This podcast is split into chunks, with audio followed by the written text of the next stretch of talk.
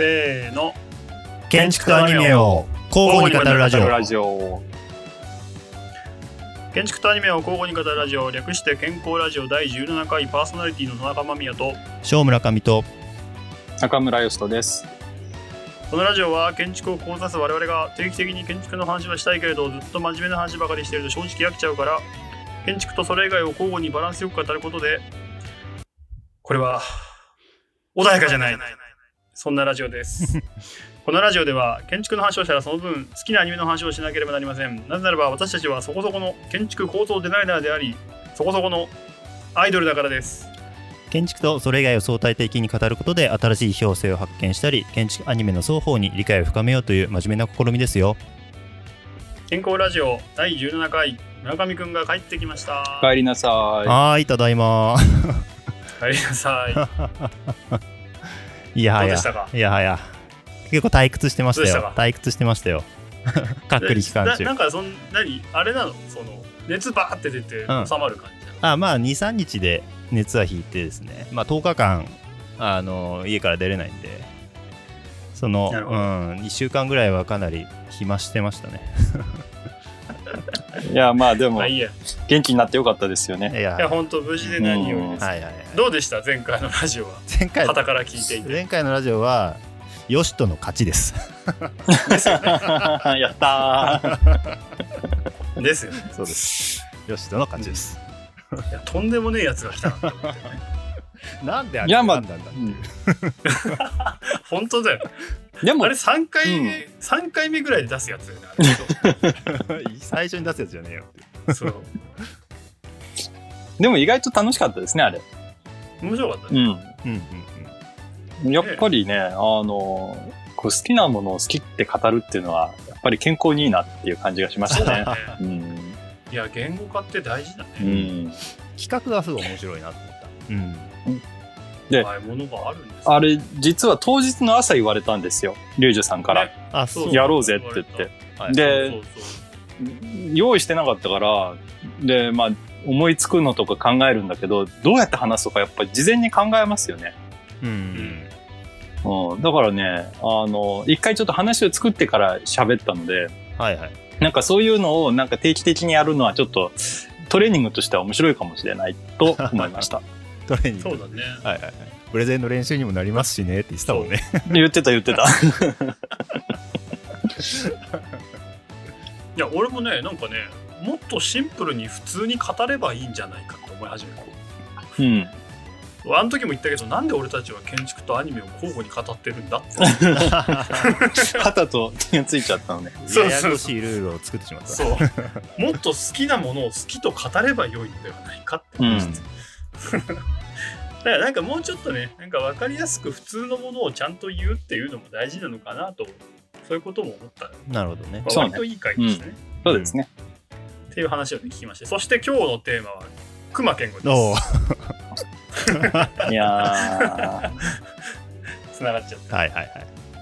つなげちゃっお。た前々からねやろうかやろうかとは言ってたんですよそうですね。いつかはいつかはやらねばならぬと。せっかくなん。もうちょっとこのなんかもうこの辺でやっとくかって感じになりうんはいはいはい。いいんじゃないですか。うんはい。あんまり。ただねあのぼそう。僕が最初になんとなくあのその元スタッフとしての熊論を話しますがうん。あはあ。あんまり長くねやってもしょうがないので、うん。まあ、皆さんも熊論を展開して、マイクマロンみね。んなでつそうみんなで作ろうマイクマロンあはは。うん。はいはい。そう。みんな大好き熊健吾。うん。はい。じゃあ早速復活の村上君のいつものやつ聞きましょう。いやーちょっと今回はねハードルが高いので頑張ります。あのそうです。僕の吐き気もちょちょっとハードルを上げたんで。じゃあかあれで噛んだらごめん。自分でいつも上げてるんだよね いやいやそれはそう準備してきてるわかりました。噛んじゃ先に言ったけど噛んだらごめん。あそしたらもう問いなさいんでもう。一発で。はい。それでは行きます。えー、早速始めます。健康ラジオ第17回。にゃにゃめにゃにゃじゅうにゃにゃどんにゃらびでにゃくにゃくいにゃにゃくにゃにゃはんにゃねでにゃんにゃくにゃらべてにゃがにゃがめ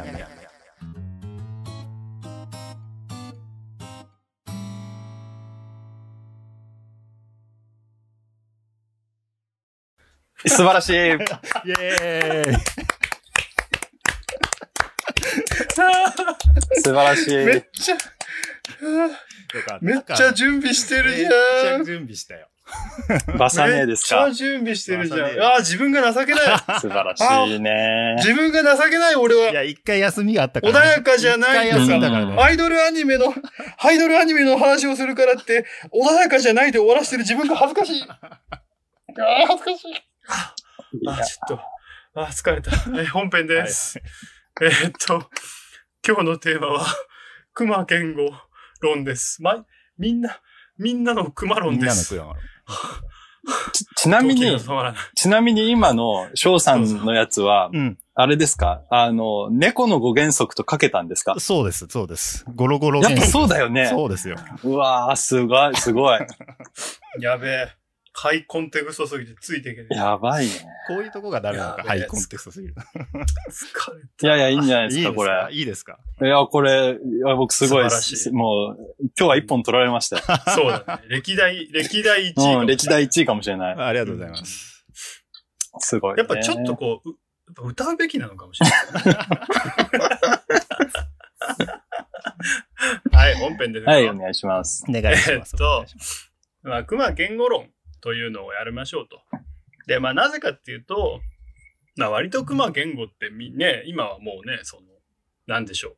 まあ、世界的とは、まあ、言っていいのかな。うん世界的、ね日本的、日本の建築家としてはかなりトップクラスの建築家になりましたね。うん僕が言うのもなんですが。その通りですで、ね。まあ、そう。で、まあ、それがなぜなのかというところもあるし、まあむしろ、ただ、熊さんって建築家としてはかなり異端じゃないですか。うん、その通り。はっきり言って。うんその本当は王道にね、なるべき人ではなかったのに気づけば。うん、うん。てかまあ、正直ポストモダン時代に関してはさ、省かれてた人なので、日本建築界から。うん。なんかね、その辺のね、熊言語とはみたいなのをちょっと整理しつつ、今の熊さんとかね、みんなが考える熊さんの面白いところとして良くないところみたいなのがね、まああるといいのではないかなと。うん。うん。うん。まああとはちょっとその、私5年間いたんですけれども、うんまあなんとなく熊さんってこんな感じなのかなという、あの、まあ本当にね、一一部しか語れませんけれどもね、いやいや、でも、こうちょ、っと語ってみ松陰時代のね、間宮くんのエピソードなんかも、ちょっと期待してますよ。そうだねあのね、まずね、あの、熊さん、熊さんのまあ簡単な歴史を知らない人がいたら、ちょ、そう、ちょ、こういうとこもちょっと正しくやろうと思って、熊さんのね、正しい歴史を知らない人がいたらと思ってね、ちょっとね、ちゃんと、ちゃんとやろうと思いまして、ちょっとですね。うん俺もね、熊さんのウィキペディア見たことなかったんですよ、実は。おー。うん。熊さん、1954年生まれなんですね。うん。54年。うんうん。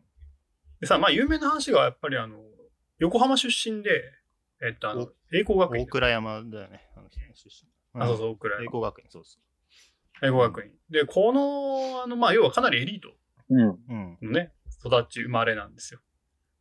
うん。で、えっと、まあ、内田修也先生とか、原博先生とかに従事したと。うん。で、実際に一回戸田入ってるよ、確かね。そうだ。はい。うんそうそうそうで、アメリカに一回留学して戻ってきてるんだよね。ニューヨークだっけ？でね。米国コロンビア大学って書いてあるな。へえ、知らなかった。知らなかった。今僕が知ってるのは、正直、その、熊さんの、何、事務所を作ってからの話。うんで、なんでかっていうと、あの、実は僕展覧会をやる機会がとても多くてですね。うん僕あの、展覧会担当だったんですよ。うーん。あるタイミングで、その国内物件の方の社長さんがね、そのまあ、あのミラノサローネ出したいと。ああ。そうそうそうそう。で、ミラノサローネ出したいって言って、あのーまあ、熊さん慣れてるので、じゃあやろうってなって、その時たまたま上司だったその人が、まあ、ミラノサローネ一回出したことあって、うんうーん。じゃあ、で、じゃあお前やれって言って、ういきなりミラノサローネ担当になって、で、海外のスタッフに手伝ってもらいながら、一回出したんですよ。で、それがなんか熊さんが割と気に入ったらしくて、でその後なんかね、こうパビリオン担当っていうのが実は熊上司にあって、はいはいはい。あの、毎年っていうか、3年ごとに1人ぐらい命じられるんですよ。へえ。で、その、大体ね、スタッフ2人ぐらいがその担当になってて、はいはいはい。パビリオンとか、まあ展示とか、そういう設計をそいつにやらせる、一人にやらせるう。なぜかっていうと、金がないんですよ、展示って常に。そうだね。だから儲かんないから、なんかそういうの得意そうなやつに、うん。あの、合間にやらせるっていう。うん。なるほどね。まあもちろん、あの、お金がね、いっぱいあったら、何人かチーム入れてやったりとか、あの、グラフィックデザイナーがいるので、うちは。うん。その人入れてやったりとかするんだけど、うん。お金がない時はその得意なやつに回されるう。ちなみにさ、あの、ミラノサローネってさ、この千鳥っていう、あうの、更新のやつ？を、間宮君が担当したの？まあ、違う違う違う、あれを担当してたのが上司だった。あで、その後に、えっとね、ストーンフォレストっていう、うん。あの大理石で、あの、木組みの組み方で大理石で組むっていうのがあって、で、それをや担当してたんで石の、石のなんか組み物、石を洗剤で使ううんうんうんうん。パビリオンみたいなのやって。でそれが割と面白くて、まあ、熊さん的に面白かったらしくてよくわかんないんだけど、俺は。ちょっと口挟むとそのさ、後に千鳥のさ、はいあの、実はあの、これ佐藤淳さんが構造入ってたんだけど、あ、そうそうそうそう。当時バイトしてて、佐藤淳さんの事務所で。え、えーあれやってたの？そう、あれの、ね、模型を作ってましたよ。千鳥の模型。マジか、マジか。でああ、あの人、あの人。そう。で、ミラノサローネはもうその時終わってて、その後一回国内でまた建てたじゃない、六本木かなんかで。そうそうそうそうんああそこ、あのそうそう時に模型をもう一回作り直すっていうんで、佐藤事務所あで、そうなんですよシコシコ作ってて、おうーなので、まあ、ちょ学生時代ちょちょっと関わりあるんですよ、僕も。うん。いや、その話につなげようと思ったんですけどね。あの、要は、その、サロネで作ったパビリオンとかって、その後、こう、建築デザインにね、そのまま生かされたりするんそうですよ。だよね。んそうそう。だから、あの、その時作った千鳥は、一回、その何、えっ、と、うん。GC、GC プロソーリサセンターね。そうそうそうそう、あれになったりとか、うんあのデザインの元になったりとか、うん。その後別の建築に行ったりとかっていうような、パビリオンって割とこう何、アイデアをえー一回出して、でそれをみんな、なんかみんなで共有して、うんアイデアの何、ネタにするみたいな節があるんですよ。そうだね。うん。なんで、割とこう何、先進的なアイデアとか、あと素材、先進的な素材の使い方とか、うん。みたいなものを割と要求される。うん。だから石材も今までそのやれって言われた時に、あの、石材なんだけど、今までの使い方じゃないものにしたいって言われて、うん熊事務所の作品全部洗って、うこれはこういう使い方、これはこういう使い方みたいな。うん。で、これはまだやってないっていうか、うんこれに可能性があるなみたいな感じでやる。うん。うんで、そのアイデアをその後みんなで共有して、みんなで活かして、誰かその後の人が真似してもいいみたいな。うん。そういう使い方するっていう話うん。があると。それが割とね、そのそういう仕事についてたんですよ。うんで、なんかやたら、その、要はその、じ他の人が作った作品に詳しくなっちゃって、それで。うん。うん。めちゃくちゃ調べたり、もう何、発表されてないプロジェクトとかも全部してたから。うん。なるほど。で、なんか展覧会担当っうん。そていう経緯があります。それってなんだ？熊野物店とかが間宮君担当したんだよね。あれが最後、あ、俺最後。辞める時に担当してて。そうそうそう。あれの会期中に辞めたからね。あれを見届けて辞めた。東京駅のね。あのそうそうそうそうんギャラリー。そう。あれと実は、これ言っていいのかな？あの、熊野物店と、さっき出てたあの、猫の五原則は、うん。実は企画は同時期、同時期に動いてて。そう。で、俺両方とも関わってるんだけど、はいはい。まあ、要はその、大きな、東京のね、熊さんの活躍が最近いいってなって、それこそ、あの、あの企画展の3、4年前ぐらいから声がかかってて、うんで、その時にテーマだけまず決めようってなって、で、物と映像って分けたんですよ。うんうん要はその、熊さんの建築って、その、分かりやすいようですごく種類があって分かりにくいから、いわゆるその、アオーレとかさ、ああいうその、何、空間としてとてもなんだろう、こう、チャチャレンジングなことしてる場合と、こう素材としてチャレンジングなことしてる場合の、まあ、二つの視点で見れるよねってなって、うん。だから、物の視点で見る熊と、えっ、と、その、市民目線、アクティビティとして見る熊みたいな話を最初にして、うんで、片方はマテリアルベース、つまり石の、石の展示、木の展示、竹の展示みたいな。うん。マテリアルごとに巡ってて、時系列はもう全部バラバラうん。のやつと、えっ、と、もう一個は割と時系列なんだけど、模型よりも、その映像とか、えっ、と、VR とか、うん。そういう体験系でやってみようってなった。それがあの展示うん二つ。うん。っていう感じです。うん。どこまで話したっけ？で、そうそうそう。で、もともと熊さんはさ、あの、何？バト広重とか、いろいろ作ってたじゃないですか。うん。で、あれが割と認められて、なんか今和の大家とか言われてるけど、でも実は木の建築よりも木じゃない建築の方がはるかに多くて、うん。うん。実は石とか鉄とかコンクリートとか、まあ、コンクリートはあんまないんだけど、いっぱいあるんですよ。そうですね。で、割とこうなんだろう、人によって印象が違うというか、いやその編集の仕方によって見え方がだいぶ変わってくるんだよね。うん。やっぱ今の若い子たちに聞くと木のイメージがすごく強いと。うん。でもさ、俺たちの上の世代からするとさ、ポストモダンの人じゃん、あの人って。うん。M2 とかさ、とかね。うん。そうそうそう。そういう人だし、海外の人たちから見ると、あの、バンブーハウスとか、うん。バンブーフォレストなんだっけあの、ホテえっと、ルのやつ CM に出た竹の家とか、うんそうそうバンブーウォールかな？とか、バンブーウォールか。グレートバンブーウォール。中中国のやつね。うん。そうそう、忘れちゃった。そう、あの辺とかのイメージがすごく強いんだって。うん。なるほど。でああいうなんか繊細な、マテリアルを使って繊細な空間を作る人みたいなイメージがすごく強いらしい。はい。でそれを割といろんな展覧会、あとそういろんな国でやってたので、うん。ミラノで展示したし、チェコで展示したし、中国でも展示したし、全部展示考えるときに、割とこういろんな熊さんをこう見る機会があって、俺も飽きちゃうから毎回同じ視点は。今回はこっち目線で編集してみようとかして、なんかこう割と熊さんをテーマにいろんな企画を考えたことがあるんですよ。なるほど。そうそうそう。で、ちょっと先に進むと、個人的には熊さんっていうのは、えっと、これも、熊の物店の最後で言ってるんですけど、あのね、作品単体を見ても多分熊さんは理解できないっていうのが一つ、うん。私の結論にあって、うん。で、熊さん自身もそれは言ってるんだけど、えっと、要は熊さんっていうのは、えっと、すごく歴史に造形の深い人なんですよね。うん。うん。あの、なんだっけあれ。小さな建築とか自然な建築とか。うん。いろいろ本出してますけど、うん熊さんが出した本の中に、ごめん、ちょっと名前忘れちゃったな。えっとね、なんだっけ、あれ。えっと、様式、様式論があるんですよ、一個。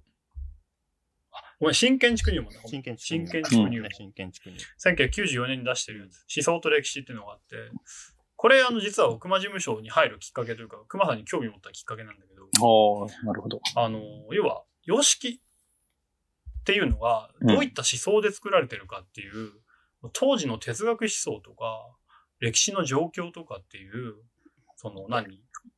どっちかというと、建築目線から、えーっと、歴史を見るんじゃなくて、歴史目線から建築を見るって本を書いてるんですよね。うん。うん。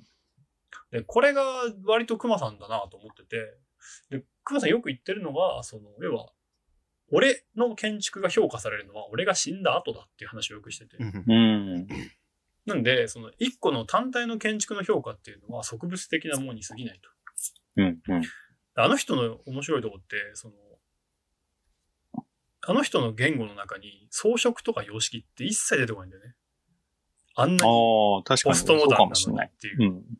で、多分それは意識的に外してて、うん。要はあの、自分のやったこと、自分のやった一連の作品すべてを見て、様式とか装飾とかっていうものが後々に生まれてくるっていう、そういう思想があるんじゃないかなと個人的に思ってる。うんだから自分で熊様式とか何々様式って絶対使わなくて。だけどあの人はずっとその同じことの発展系とか繰り返しをやり続けてて。だから熊さんの単、えーと建築作品を単体で見るんじゃなくて、こうシリーズで見ないと全容がつかめないっていうので、で熊の物店の最後では、熊の系譜っていうのを作ったんですよ。うん。一つのデザインエレメント、一つのデザインアイディア、デザインソースみたいなのがどうやって発展してって、どうやって結びついて、どういう風に今あるのかみたいな、最初になったきっかけの建築から、そのきっかけから進んだやつを時系列順にとか、あと同じデザインなんだけどマテリアルごとに違うとか、うん。あの、同じ組み方なんだけど、木と石と竹の、えー木と石と金属のデザインがあったりとか、なんかそういうのがあったりするんですよ。パビリオンまで含めるとね。うん。なるほどね。なんかそういうやつを相対的に見て、で、これが、この系譜が熊建築だよっていう言い方を、まあ、最後にちょっとしてるんですよ、熊さん。展覧会で。で、これが割とわかりやすいんじゃないかなと思ってて。うん。なんで、一個の作品、これが熊っぽい、これが熊っぽいって今分かりやすく言うものもあるけど、でも多分5年後の熊健吾、熊健吾事務所は、もしかしたらもうそうなってないかもしれないと。う。うんん。なんか、えっと、自分の、自分たちの作品とか活動を、うん、やっぱ連なりで見てるというか、シリーズで見てる節があって、なんか相対としての熊健吾なんか、だから、えっと、やっぱり集団なんだよね。熊健吾単体だけど、熊健吾っていうデザインをどうやってつ、つないでいくかというか、紡いでいくかっていうのが、割と熊さんの特徴だなと思っていて、でなんでかっていうと、それは個人的には300人いるからだと思ってて、すげえ。今ああそうか300人なんですよそういう規模ですね。そう。で、そうなってきたときに、熊健吾らしさを担保するってすっげえ難しいんですね。うん。うん。うん。やっぱり100人、俺、俺ちょうど100人になるかならないかぐらいの時に入ったんですよ。おで、国立とか取って、どんどん人が増えてって、300人になるまでいたんだけど、やっぱり増えていくとどうしても、こう、今もそうだけど、こう、何、クオリティにばらつきが出る。うん。うん。うんでもそういう時に、でもそれがなんで熊っぽく見えるかっていうか、熊っぽくするかってなると、やっぱり系譜の一つに自分たちが組み込まれていく自覚というか、系譜を作っている自覚がないとやっぱりうまくいかないっていうか、なるほうん。これを分かりやすく例えようと思ったんです。うん。そしたら俺はもうアイカツしか思い浮かばなかったんです。要は、みんなアイカツなんですね。大丈夫かな？大丈夫かな？うん。あれ？違いますかね？いや、どうぞどうぞ、続けてください。要はさ、なんかさ、えっと、何？歌を歌うこと、うん。踊ること、あもしくはなんかファンと会話をすること。うん。まあ、ほアイドルの本会だと言えるとするじゃないですか。うん。でもアイドルってそうじゃないじゃん。そう、それだけじゃないじゃん、もう。要はさ、昭和のアイドルっていうのは、もっとわかりやすくテレビ番組に出て、もうかっこいい少女みたいな、うん。桃江ちゃんとか、中森明菜とか、はい。そういう人たちもいるし、今のアイドルってもう全然違うじゃん。AKB 的さテレビに出て、バラエティも出て、うん。食レポもして、うん。うん。で、かつ、何？コミュニケーションも取って、で、なんか今もうさ、混迷期に入ってさ、何？バンドやったりアイドル。が、うん。アイドルかける何々みたいなね。そうそう。そうそう、暴れたり何々をするアイドルみたいなね。そうそう、演技したりとか、要はその、アイドル好きの人たち、っていうか、俺たちもアイドル一回ハマったことあると思うけど、うん。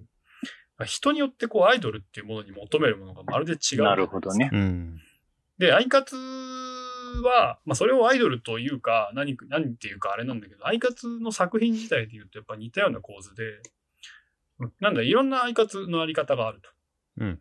で、いろんな主人公がいて、まあ、王道のメイン主人公は何人かいるんだけど、なんか彼女たちがいろんな体験をして、えーこう、いろんなアイカツを体験して、どんどん成長していくというか。うん。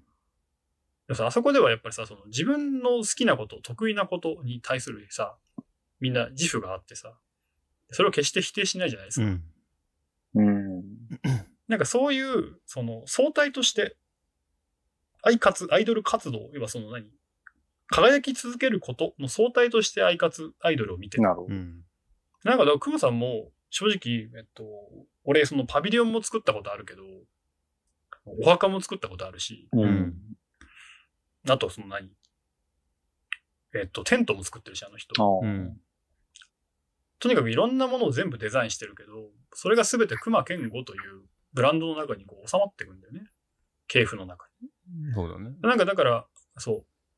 アイドルっていうもの全体を見ようとして、アイカツっていうもの全体を見ようとしてるときに、1話だけ抽出してもあんまり意味がないんですよ。うん。やっぱ全体として、アイカツシリーズっていうものとか、なんかそういうものを通して見ないと、うんあんまりこう概要がつかめない。うん。なるほど。まあ、楽しむことはもちろんできるんだよね、単体で。なんかそういうものをなんか例え、わかりやすく例えたいなって思ったときに、まあ、やっぱり一番わかりやすいのは、アイドルとかアイカツとか、うんうん自分がどこに感情移入するっていうのが定まってないからこそ面白い世界みたいなものが多分ふさわしいんじゃなかろうかなというか。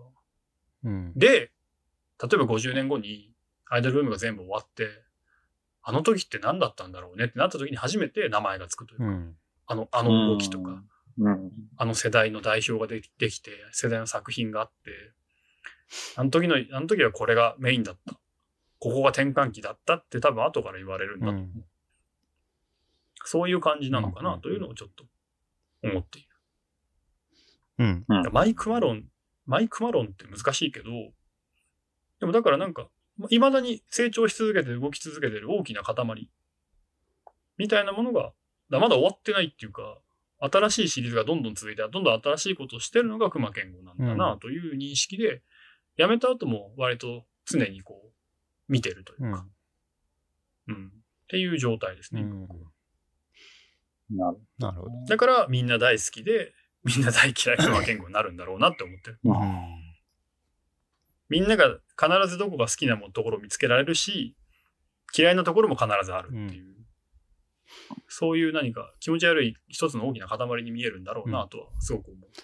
マリ君さ、あの、アイドルアニメに例えてたけどさ、まあアイドルそのものかもしれないけれども、クマさんをね。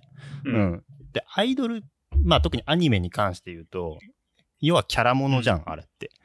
結構。ねうん。いろんなキャラクターがそのいて、その、そ、どのキャラクターに感情移入するかっていうのは、その視聴者自身がその選択できるっていう仕組みがあって、うん。で、うんそれがなんかこう、何周化するっていうかさ、あの、まあ、その物、一つの物語をちゃんとし終わらせて、それをうまく次の世代に循環させていくっていう仕組み自体が、うんあまあ、いわゆるアイカツなんだとす。まあ、そのアイカツだけ単体じゃなくて、他のアイドルアニメも含めてのアイカツなんだとすると、うん。ただ、クマさんっていうのはさ、やっぱり一人の、やっぱ個人なわけであって、うん。うんそこを、まあ、あのクマさんのっていう個人イコールアイドル活動全般っていうところは、あの、まあなんかすごい共通するところもあれば、一方で違うのかなとも一方で思ってて、一人の個人だから、クマさんっていうのはね。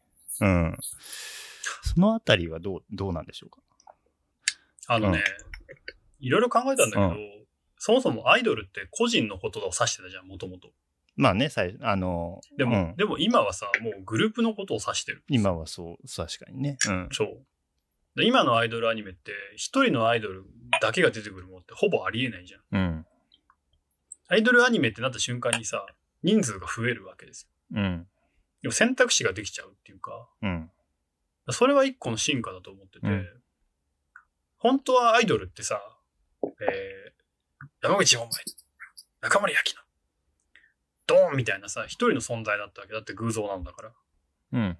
うん。それが AKB とか登場したことによって、こうグループで箱で押して、うんで、その一人の中の一人に感情移入できるというか、フォーカスしてこう感情移入できる瞬間みたいなのが出てくると。うん。だから確かに熊さんは一人、うん。一つの人間なんだけど、熊さんの作品の中で全然違う作品がいっぱいあって、そうね。でそのどれか一つに共感できた瞬間に、熊さんっていうものを少しずつその見方から理解するという点では、まあ同じなのかなという気もちょっとしてる。うんだから、熊さん単体を理解するという意味ではちょっと違うと思うけど、うん熊言語の作品を理解するという意味では、正しい見方なんじゃないかなとはちょっと思ってる。うん。この、この適当な見方というか、これぐらい適当に見ないと全体つかめないんだろうなと思ってる。うん。いや、面白いですね。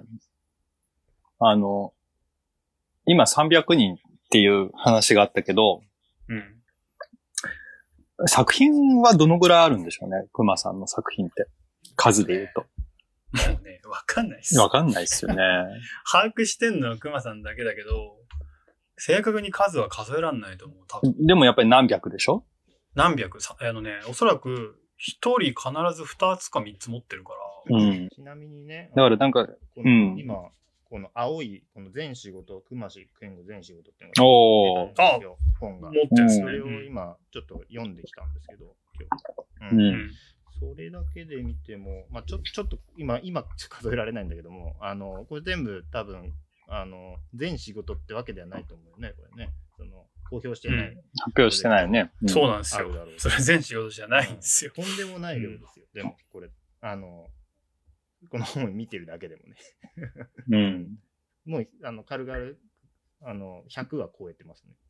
全然。うんち。ちなみに、うんちなみに言いますと、僕が関わったプロジェクト、3分の1も経ってないと。あ、3分のあのねこれあこれ、これあんまり言っていいのかどうかわかんないけど、あの、まあ、くまあでも、事務所、建築設計事務所全体に言えることだけど、うん。えっと、提案するだけの仕事もあるじゃないですか。ああ、まあね。確かにね。特に中国、台湾うん。はめちゃくちゃその仕事が多いんですよ。う。うんん。でそういう意味では、えっと、中国案件はまあよく冗談で言われるんだけど、あの、3件に1件はボツになるので、うん。でも、その3件に1件ボツになっても、その1件は日本の公共建築よりもお金もらえるんですよ。なるほどね。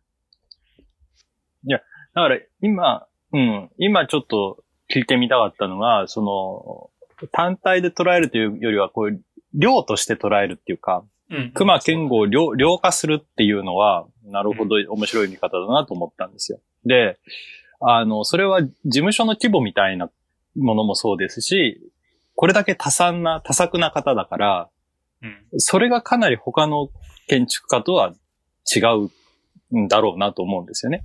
うん。で、そうするとやっぱりこの量的な把握っていうのが、あの、建築家の、まあ、別の見方っていうことで成立するっていうのは、まあ、なるほどなと思ってました。で、それが、その、アイドルうー的な、アイドルのあり方の変化みたいなことにアナロジーを持ってくるのは、まあ、なるほどなっていうのは思ったな。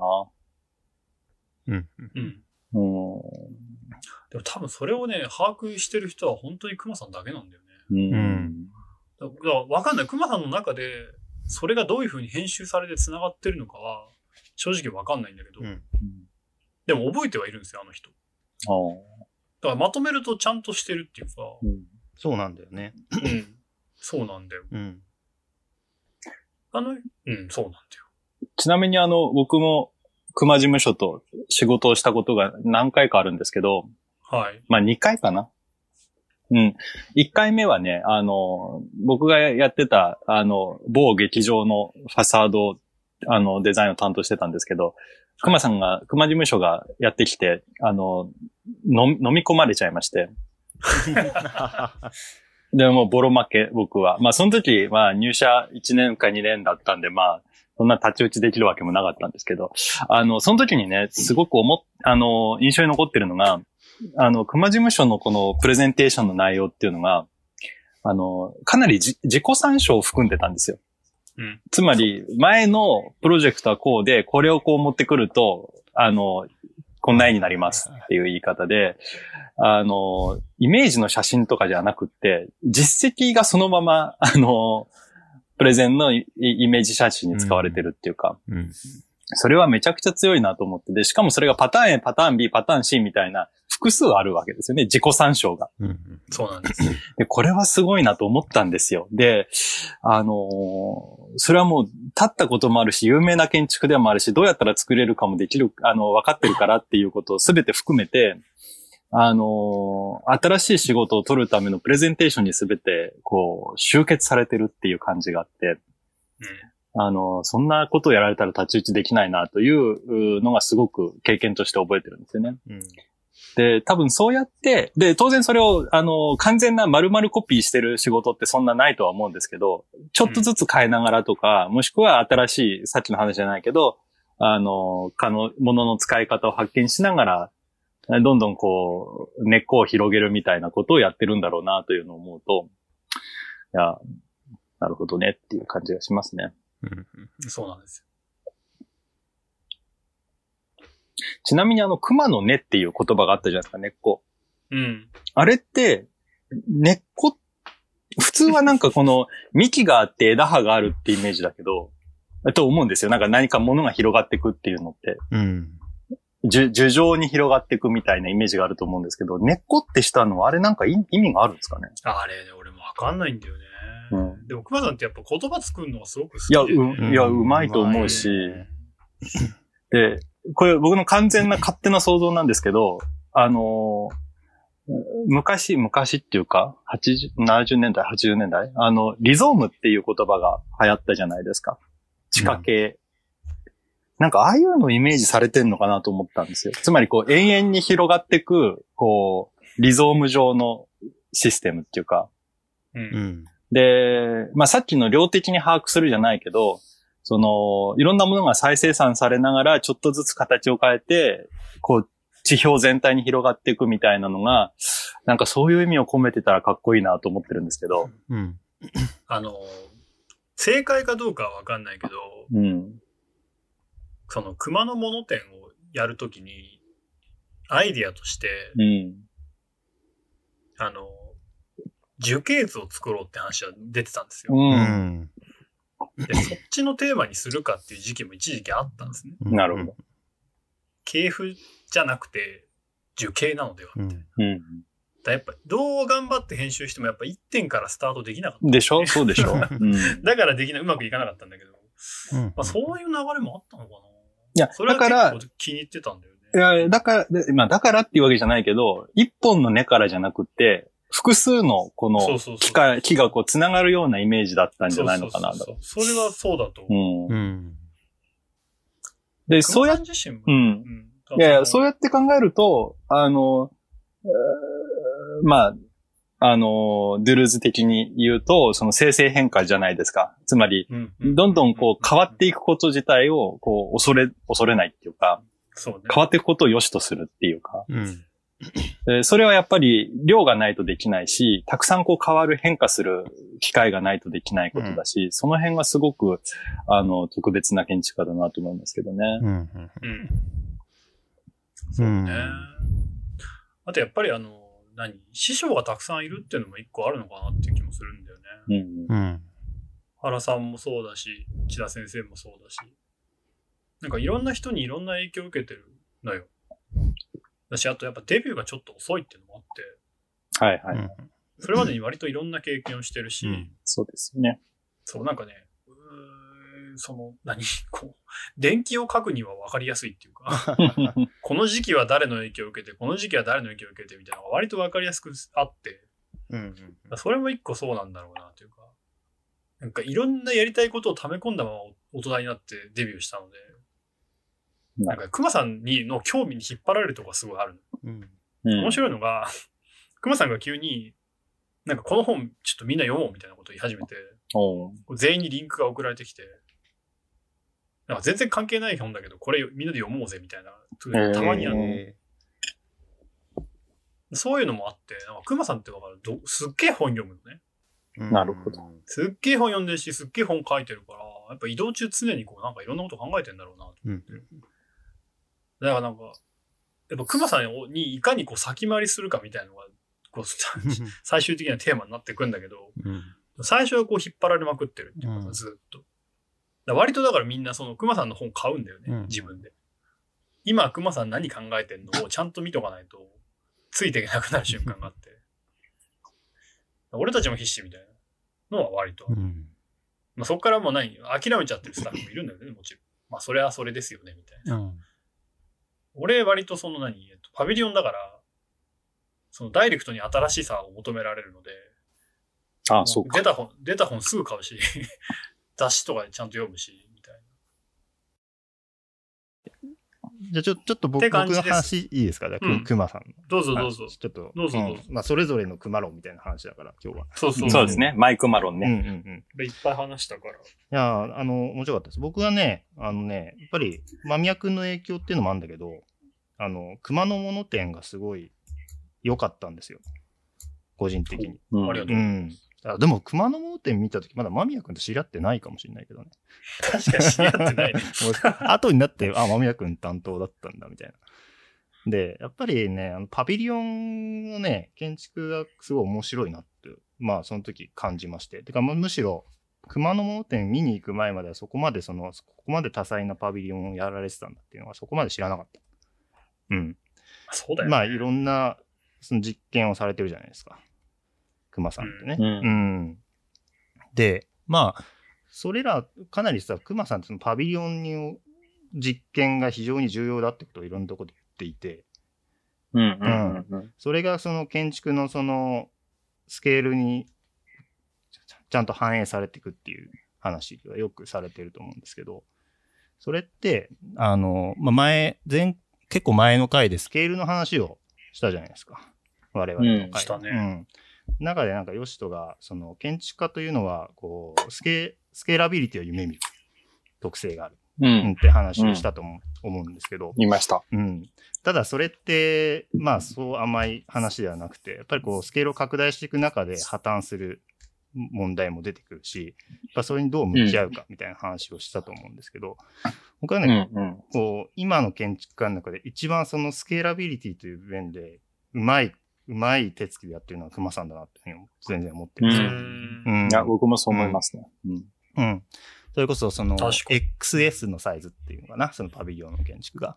小さな建築から、その、大きな建築っていうか、その公共建築まで、こう、投資で、こう、貫くコンセプトみたいなのが、あの、あって、まあ、それは、こう、さっきの前く君の話では、まあ、その書院が、こう、書院における熊解釈みたいなのをいろいろ落とし込みながらやってるって話はあるけれども、まあ、それは内部の話で、結構その熊さんの本とかを読んでると、それはなんかこう熊さん個人でそれをまた再解釈して、あのーまあ、やっぱ熊さん自身からで出てきてるように、まあ、やっぱり見えるんですよね。その外部から見ると。いや、そうなんですよ。それはなんかすごいテキストを見るとそういう風に見えるんですよ。うん。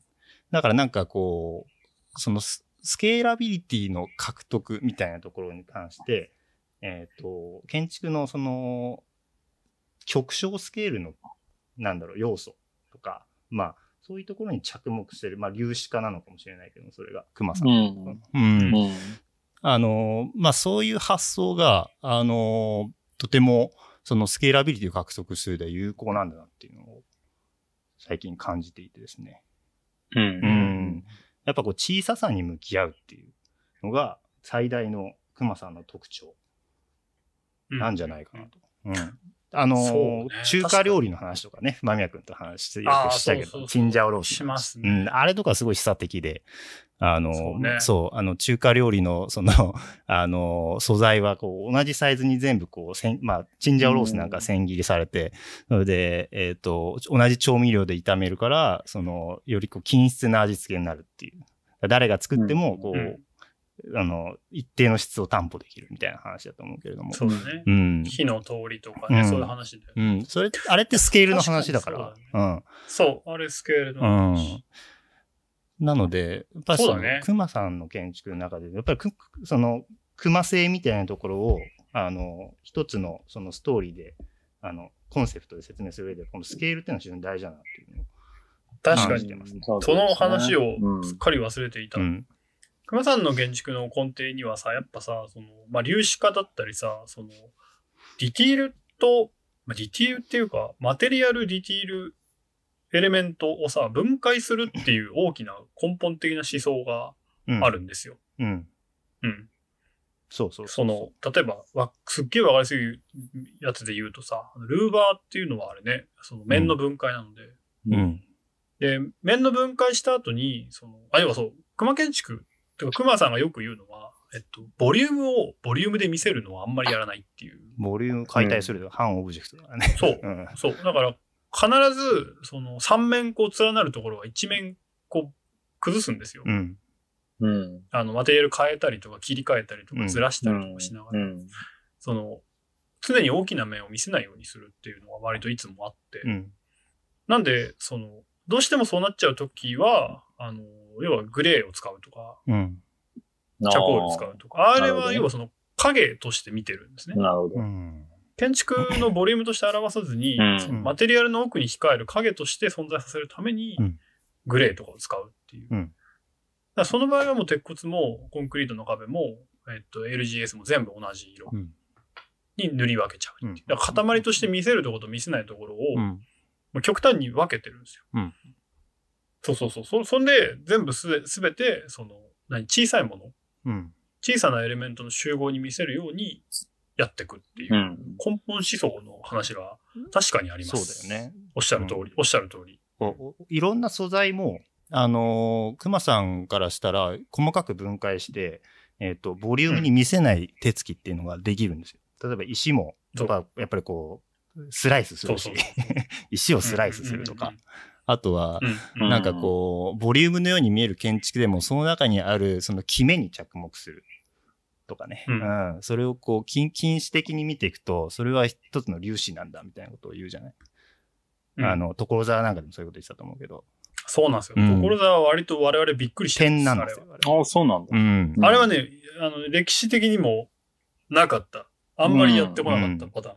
うん、そうですね。で、も、VA とあれは特殊なんだよ。でもなんかそう、それも、その、熊さんの論を読むと、熊らし、その熊さんの論が一貫してこう、やられてるように、こう、見えてしまうっていうか。そううん。あれは、一応言い訳としてっていうか、その、人間目線で見たとき、うん。身長170、60センチぐらいの人間から見たときには、うんあれは石の塊ではなく、うん。うん。その、バラバラに点在した石に見える。そうなんですよ。うん。うん。石の連なりに見えるようになってるらしいんだよね。だとだからこう、その観測者の視点によって、スケールがそうそうこう変えられるってことなんですよ。そうそううん。でそれがなんか、ね、猫の、あの、GPS で猫をつけて、はに GPS をつけて、こう、そうそうそうそうあはしあのー記録をするみたいな、あの、ゴロゴロ原則とつながると思うんだけど、うん。うん。あのーその、なんだろう、熊さんの手に、あ熊さんが設計すれば、その、スケールが解体し、それがなんかこう、すべてを相対的にこう解釈できるみたいな、なんかそういう能力を持った建築家だなと。ね、うん。本人はあんなにでかいのにね。視点は小さいんですよね。いや、本当に。うん。不思議。うん。